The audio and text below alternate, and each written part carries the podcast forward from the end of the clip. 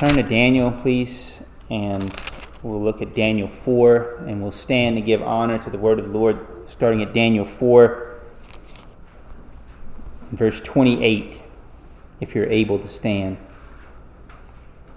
This is a prophecy of the fulfillment of this is a fulfillment of the prophecy of the great tree in the life of Nebuchadnezzar. God's word, Daniel 4, verse 28. All this happened to Nebuchadnezzar the king. Twelve months later, he was walking on the roof of the royal palace of Babylon. The king reflected and said, Is this not Babylon the Great, which I myself have built as a royal residence by the might of my power, for the glory of my majesty?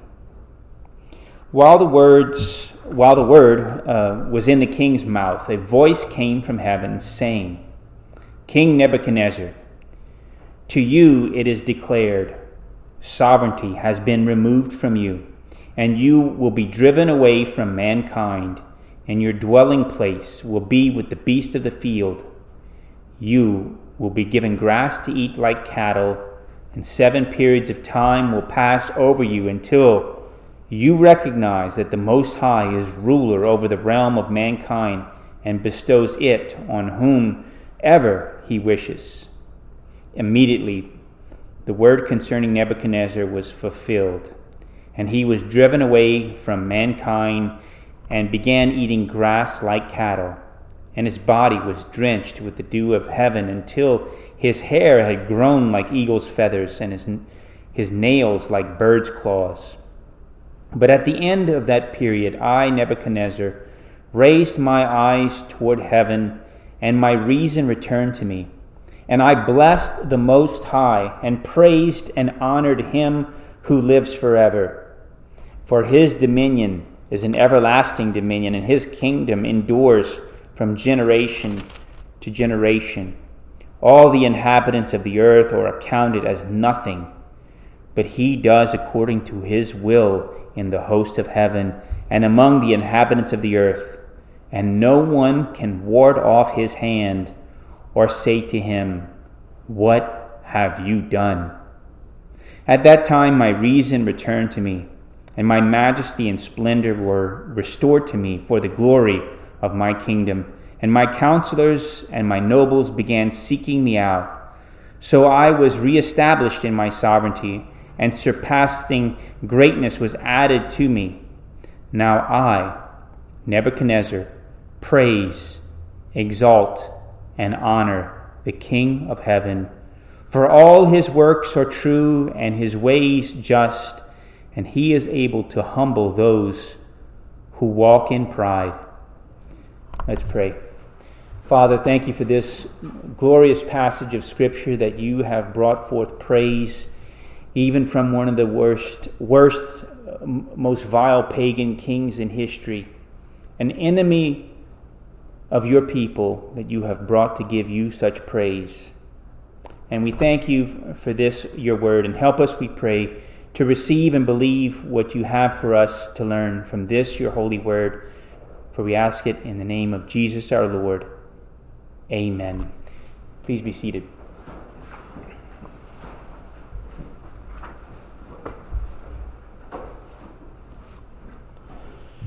For the unbeliever, you might ask, what does God have to do to bring an unbeliever to the point where they would profess Him as the true, holy, and almighty God?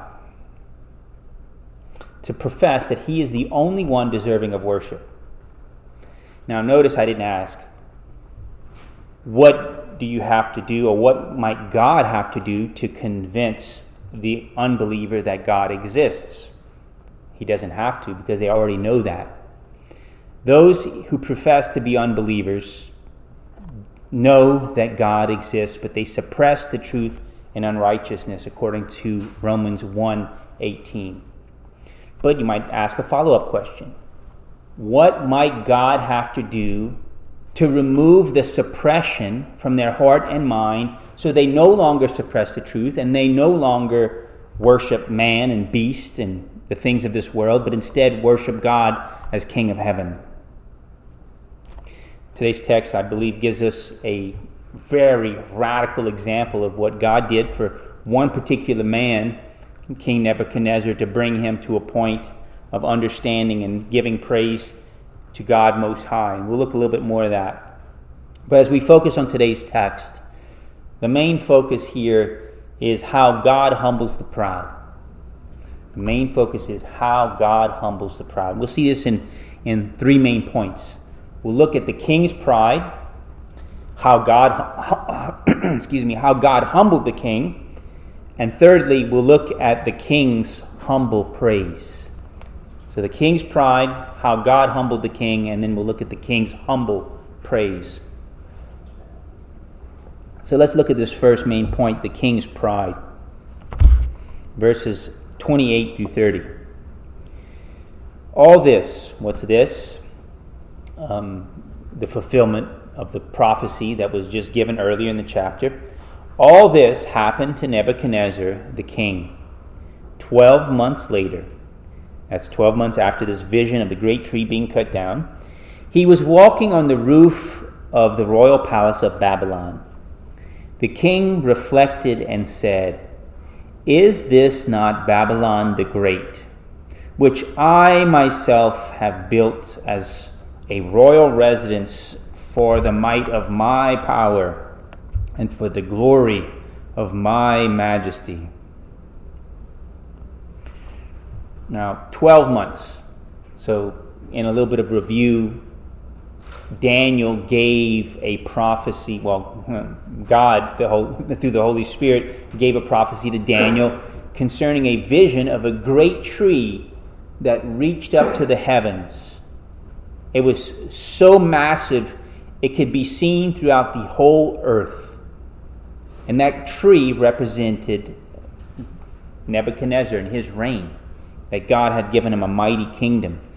But then that tree was going to get cut down, and after that tree was going to be cut down, it was going to have a band of metal placed around it that it was going to stunt it from sprouting back up for a period, a period of seven times.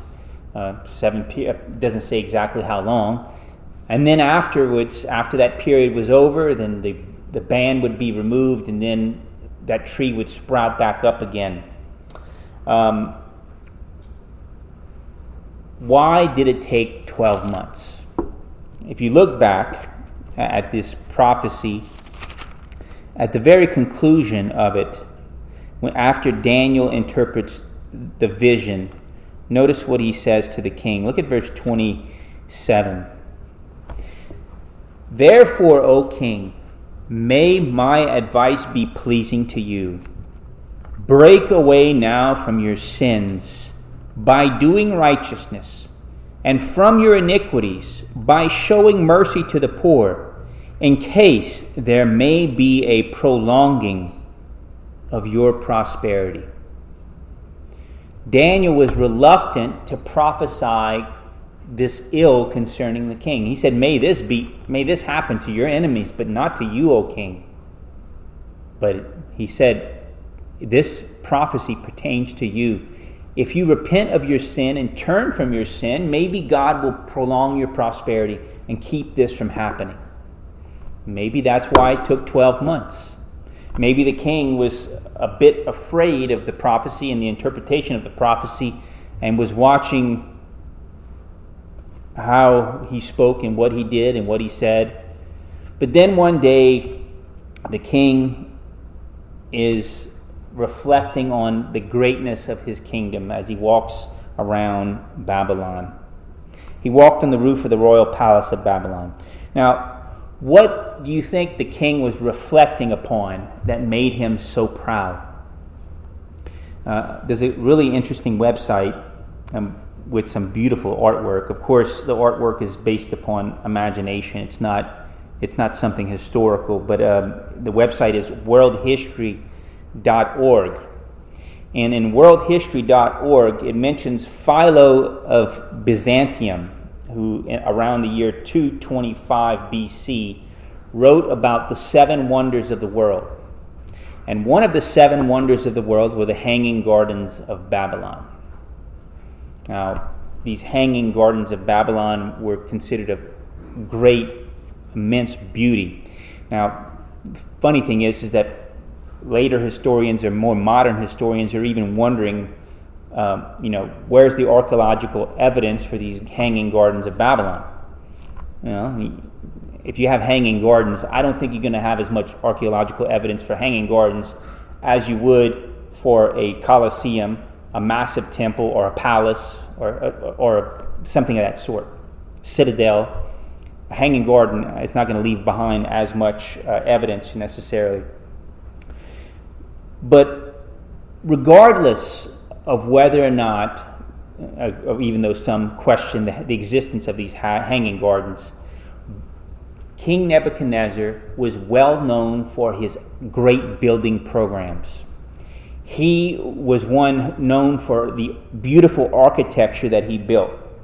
Um, some um, talk about these glorious projects that he made. Um, one is very famous. It's called the Ishtar Gate.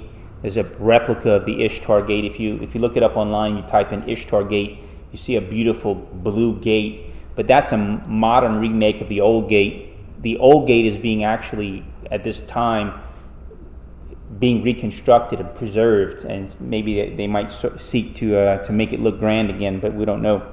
Um, despite all this history, what did Daniel say? Daniel, in, in interpreting the prophecy, that was prior about this great tree, he says this and back in Daniel 4 22. O king, for you have become great and strong, and your majesty has become great and reached to the sky, and your dominion to the end of the earth. To me, that sounds like a better compliment than a hanging garden. Don't you think? Of what Daniel said by means of the Holy Spirit and the interpretation of the king's vision. Because of the king's vast empire, Babylon had an immense amount of financial resources to build a, a great and beautiful city. Uh, if you, again, if you get some time, maybe look at some of those pictures uh, of the Ishtar Gate. Now, let's get a closer look at the pride of King Nebuchadnezzar. Verse 30. Look at what he said. Is this not Babylon the Great, which I myself have built as a royal residence for the might of my power and for the glory of my majesty? Don't you think it's a little bit too much of himself in here in this in this sentence in this statement. the biggest problem here it's me me my who is seated on the throne of Nebuchadnezzar's heart? It's sure not God Almighty. It's not even the gods who he said he believed in. He said he believed in a, a number of gods, of which in times past, when Daniel gave interpretation, he said that the God of Daniel was the greatest of the gods, so he still believes in a multiplicity of gods earlier, but here he's not even thinking of God of Daniel or any God soever. He's thinking about the idol of himself. He placed himself upon the throne of his heart.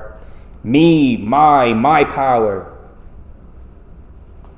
And the chief well, the first commandment is, You shall have no other gods before me.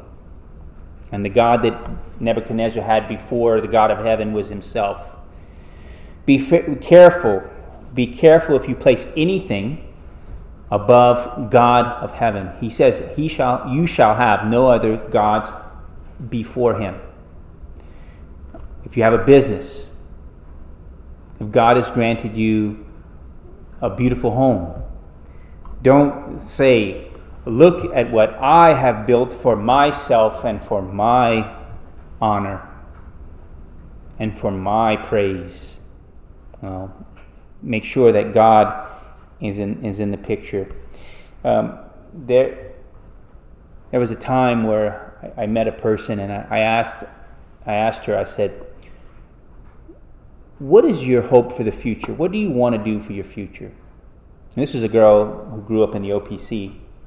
And she said something like this Well, uh, you know, I want to go for, to college for for this reason, for that reason. And, and she kept on going. And everything she said was all about me and my and me, me, me. And there was no God in the picture. There was no mention of God in this picture. So I, I don't know, that kind of made me say, I don't know if this is a young lady I should pursue a relationship with. And I didn't. Secondly, how did God humble this proud king? um, verses 31 through 33. While the word, these proud, these proud uh, words, while the word was in the king's mouth, a voice came from heaven saying, King Nebuchadnezzar, to you it is declared sovereignty has been removed from you. You uh, will be driven away from mankind, and your dwelling place will be with the beasts of the field. You will be given grass to eat like cattle, and seven periods of time will pass over you until you recognize that the Most High is ruler over the realm of mankind and bestows it on whomever he wishes. Immediately the word concerning Nebuchadnezzar was fulfilled, and he was driven away from mankind and began eating grass like cattle, and his body was drenched with the dew of heaven and his, until his hair had grown like eagle's feathers and his nails like bird's claws. These verses here record the mighty supernatural means that God used to humble this pagan king Nebuchadnezzar to a glorious purpose. Through this, God caused him to praise, exalt, and honor him, him above, as the King of heaven. Now, why did this happen? Nebuchadnezzar didn't heed the warning of Daniel to turn away from his sins by doing righteousness, and instead, God inflicted upon him what looks like to be a God given um, mental illness of some sort. Um, I was talking to, with Dr. Barnett about this before the, um, before, uh, the sermon. And there are some people that cannot find evidence of particular reasons for why a mental illness exists. You can do scans, you can do chemistry tests, and you might not really find a physiological reason. Now, there are some, uh, it was my understanding that I had met psychiatrists before that they, they felt like they could always find some sort of physiological reason for mental illness. Well, in today's text, we have an example of a spiritual, supernatural reason for mental illness. That it was something given by God, that caused by God in this man for a high purpose. So, again, this mental illness is by a supernatural cause rather than a physiological cause. You, you think of this uh, saying, desperate times calls for desperate measures. Well, desperately stubborn, wicked kings, sometimes God uses extreme measures to humble desperately wicked kings. And he does that with King Nebuchadnezzar. Now, could have God just all, all of a sudden sent his Holy Spirit into the heart of Nebuchadnezzar to humble him, to give him a new supernatural birth? to make him receive and believe the words of Daniel? Could he have done it that way? Yes.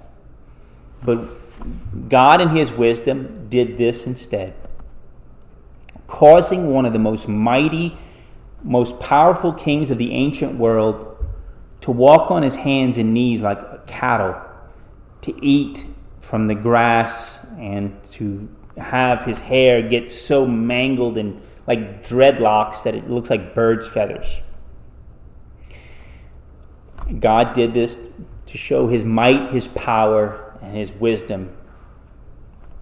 Now, verse 32 says this God given mental insanity lasted for seven periods of time. I've had patients before with nails that look like bird's claws. I had a lady one time in, in the Carolinas that I worked with, and her nails grew on her feet to the point where they, they were actually going under her feet and touching the ground. She couldn't even wear shoes at all. And uh, one, thing I remember was that I had, I had the, the privilege of being able to cut those nails. I can tell you that didn't happen in seven months. It took years for that to grow in that condition. And uh, so I, have read it elsewhere that it was seven periods of time is probably best understood as seven years. He had this condition for a period of likely of seven years. Otherwise, he couldn't have had sort of this hair, this hair growth or this uh, nail growth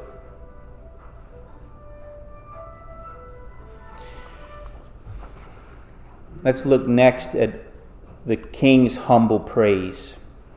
Verses 34 through 35. But at the end of that period, I, Nebuchadnezzar, raised my eyes toward heaven, and my reason returned to me. And I blessed the Most High, and praised and honored him who lives forever. For his dominion is an everlasting dominion, and his kingdom endures from generation to generation all the inhabitants of the earth are counted as nothing. But he does according to his will in the hosts of heaven and among the inhabitants of the earth, and no one can ward off his hand or say to him, What have you done? I found it always, it, this is just me, but I, I found these two verses some of the most magnificent praise in the Old Testament. Maybe it's because I know who it came from. Notice that King Nebuchadnezzar here is giving worship to the triune God of heaven. Verse 34. Blessed, he blessed the Most High. He praised and honored him who lives forever. I believe he learned this, this title of God, the Most High, from Daniel. And now here he's using it but I think he's using it more consistently. I think he ends up believing that the Most High is God alone at, at this point in his condition. He honored God who deserves all honor and praise and glory. Now, the text does not tell us, and we don't know this for sure, but sometimes I wonder when we go to be with the Lord in glory, and then later on the new heavens and, and new uh, to enjoy the new heavens and new earth. Will one of the people there be this king Nebuchadnezzar? Now, some might say, well, King Nebuchadnezzar is responsible for not only killing but torturing many people of, of God, of the covenant faith. He enslaved countless peoples. He had pagan authorities who went around mocking the God of the Hebrews, if you remember that, uh, when they were threatening to siege Jerusalem. Think about this. I, I love this. This is, this is an amazing section of the Westminster Confession of Faith. Westminster Confession of Faith, chapter 15, section 4. There is no sin so small but it deserves damnation. So there is no sin so great that it cannot bring damnation upon those who truly repent. Yes, even if he was guilty of torture and murder, if he repented of his sins, I don't know, we might see Nebuchadnezzar in glory. Notice this when men like King Nebuchadnezzar raise up their fists unto God in pride and raise up themselves, here's one of the most magnificent, magnificent responses. All the inhabitants of the earth are counted as nothing. For those who are proud and think themselves great, what's the reply of King Nebuchadnezzar? All the inhabitants of the earth are counted as nothing in light of the glory of the Most High God. Now, what about those who go through tragedy? Maybe they, they lost a loved one and they go through some trial or tragedy. Maybe they have a major health condition and they shake their fist at God and say, What have you done? I heard of this case of this woman who asked this question God, where were you when my son died? God, where were you when my son died? No, he was seated upon his throne in the same place he was when his son died, when he gave his only begotten son to suffer and die for sinners such as us. So, what do we reply when people say, Where were you, O God, when this trial happened to me and when this problem happened to me? Has God abandoned me? Which some even believers can question. But notice what is said here in today's text God does according to his will. Uh, he, is, he does according to his will in the host of heaven and among the inhabitants of the earth and no one can ward off or push away his hand or say to him, What have you done?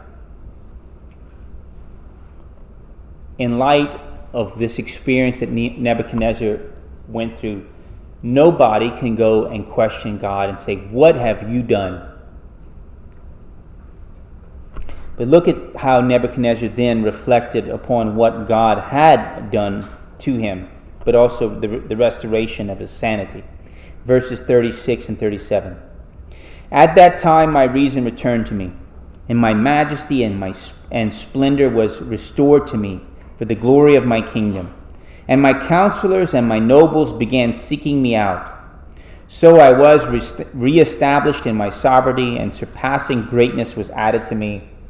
Now I, Nebuchadnezzar, praise, exalt, and honor the King of heaven. Again, language of worship. Praise, exalt, and honor the King of heaven. For all his works are true and all his ways just, and he is able to humble those who walk in pride. So we might ask this question again What does God have to do to take an unbeliever to bring him to himself? Does God have to use extraordinary means, like in the case of Nebuchadnezzar? Does he have to use that to bring forth the benefits of, of redemption? Westminster Shorter Catechism 88 says this The outward, key word here, an ordinary means whereby Christ communicated to us the benefits of redemption or his ordinances, especially the word sacraments, and prayer, all by which are made effectual to the elect for salvation. Don't you think it's kind of wonderful that God doesn't have to put you in a condition of mental illness for a time and then bring you out of mental illness to save you? What can He do to save you? The Word, sacraments, and prayer. That's the ordinary means but there's a supernatural function involved. For those who don't believe, God does a spiritual, supernatural transplant of a heart of stone to give a heart of flesh.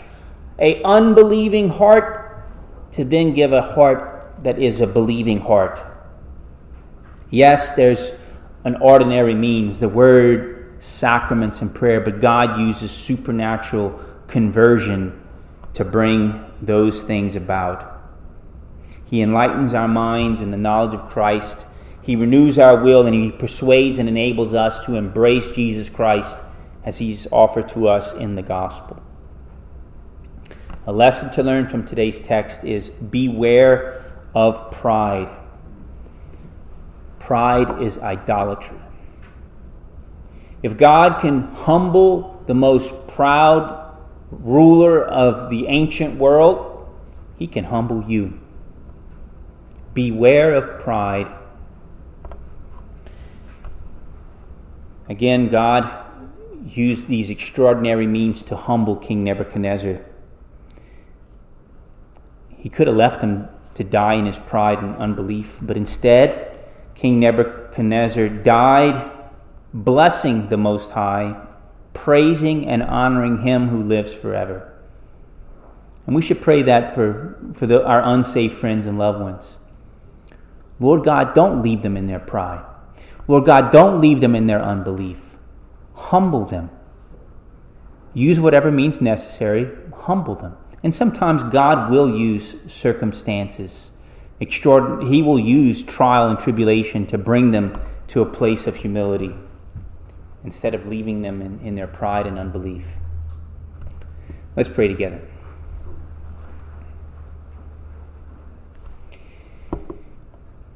We pray, O oh Father, that you would help us to submit to your mighty hand, that you are truly to be blessed as the Most High God, that you are to be praised and honored because you are the God who lives forever. Help us, we pray, to submit to your mighty hand. Help us to submit that you are the King both of heaven and earth, and that who are we to question you or to try to ward off your hand or to question your will and what you have done. Help us, we pray, to submit to you, the King of glory. For you are majestic and holy and all wise. You are the Most High and the Almighty God.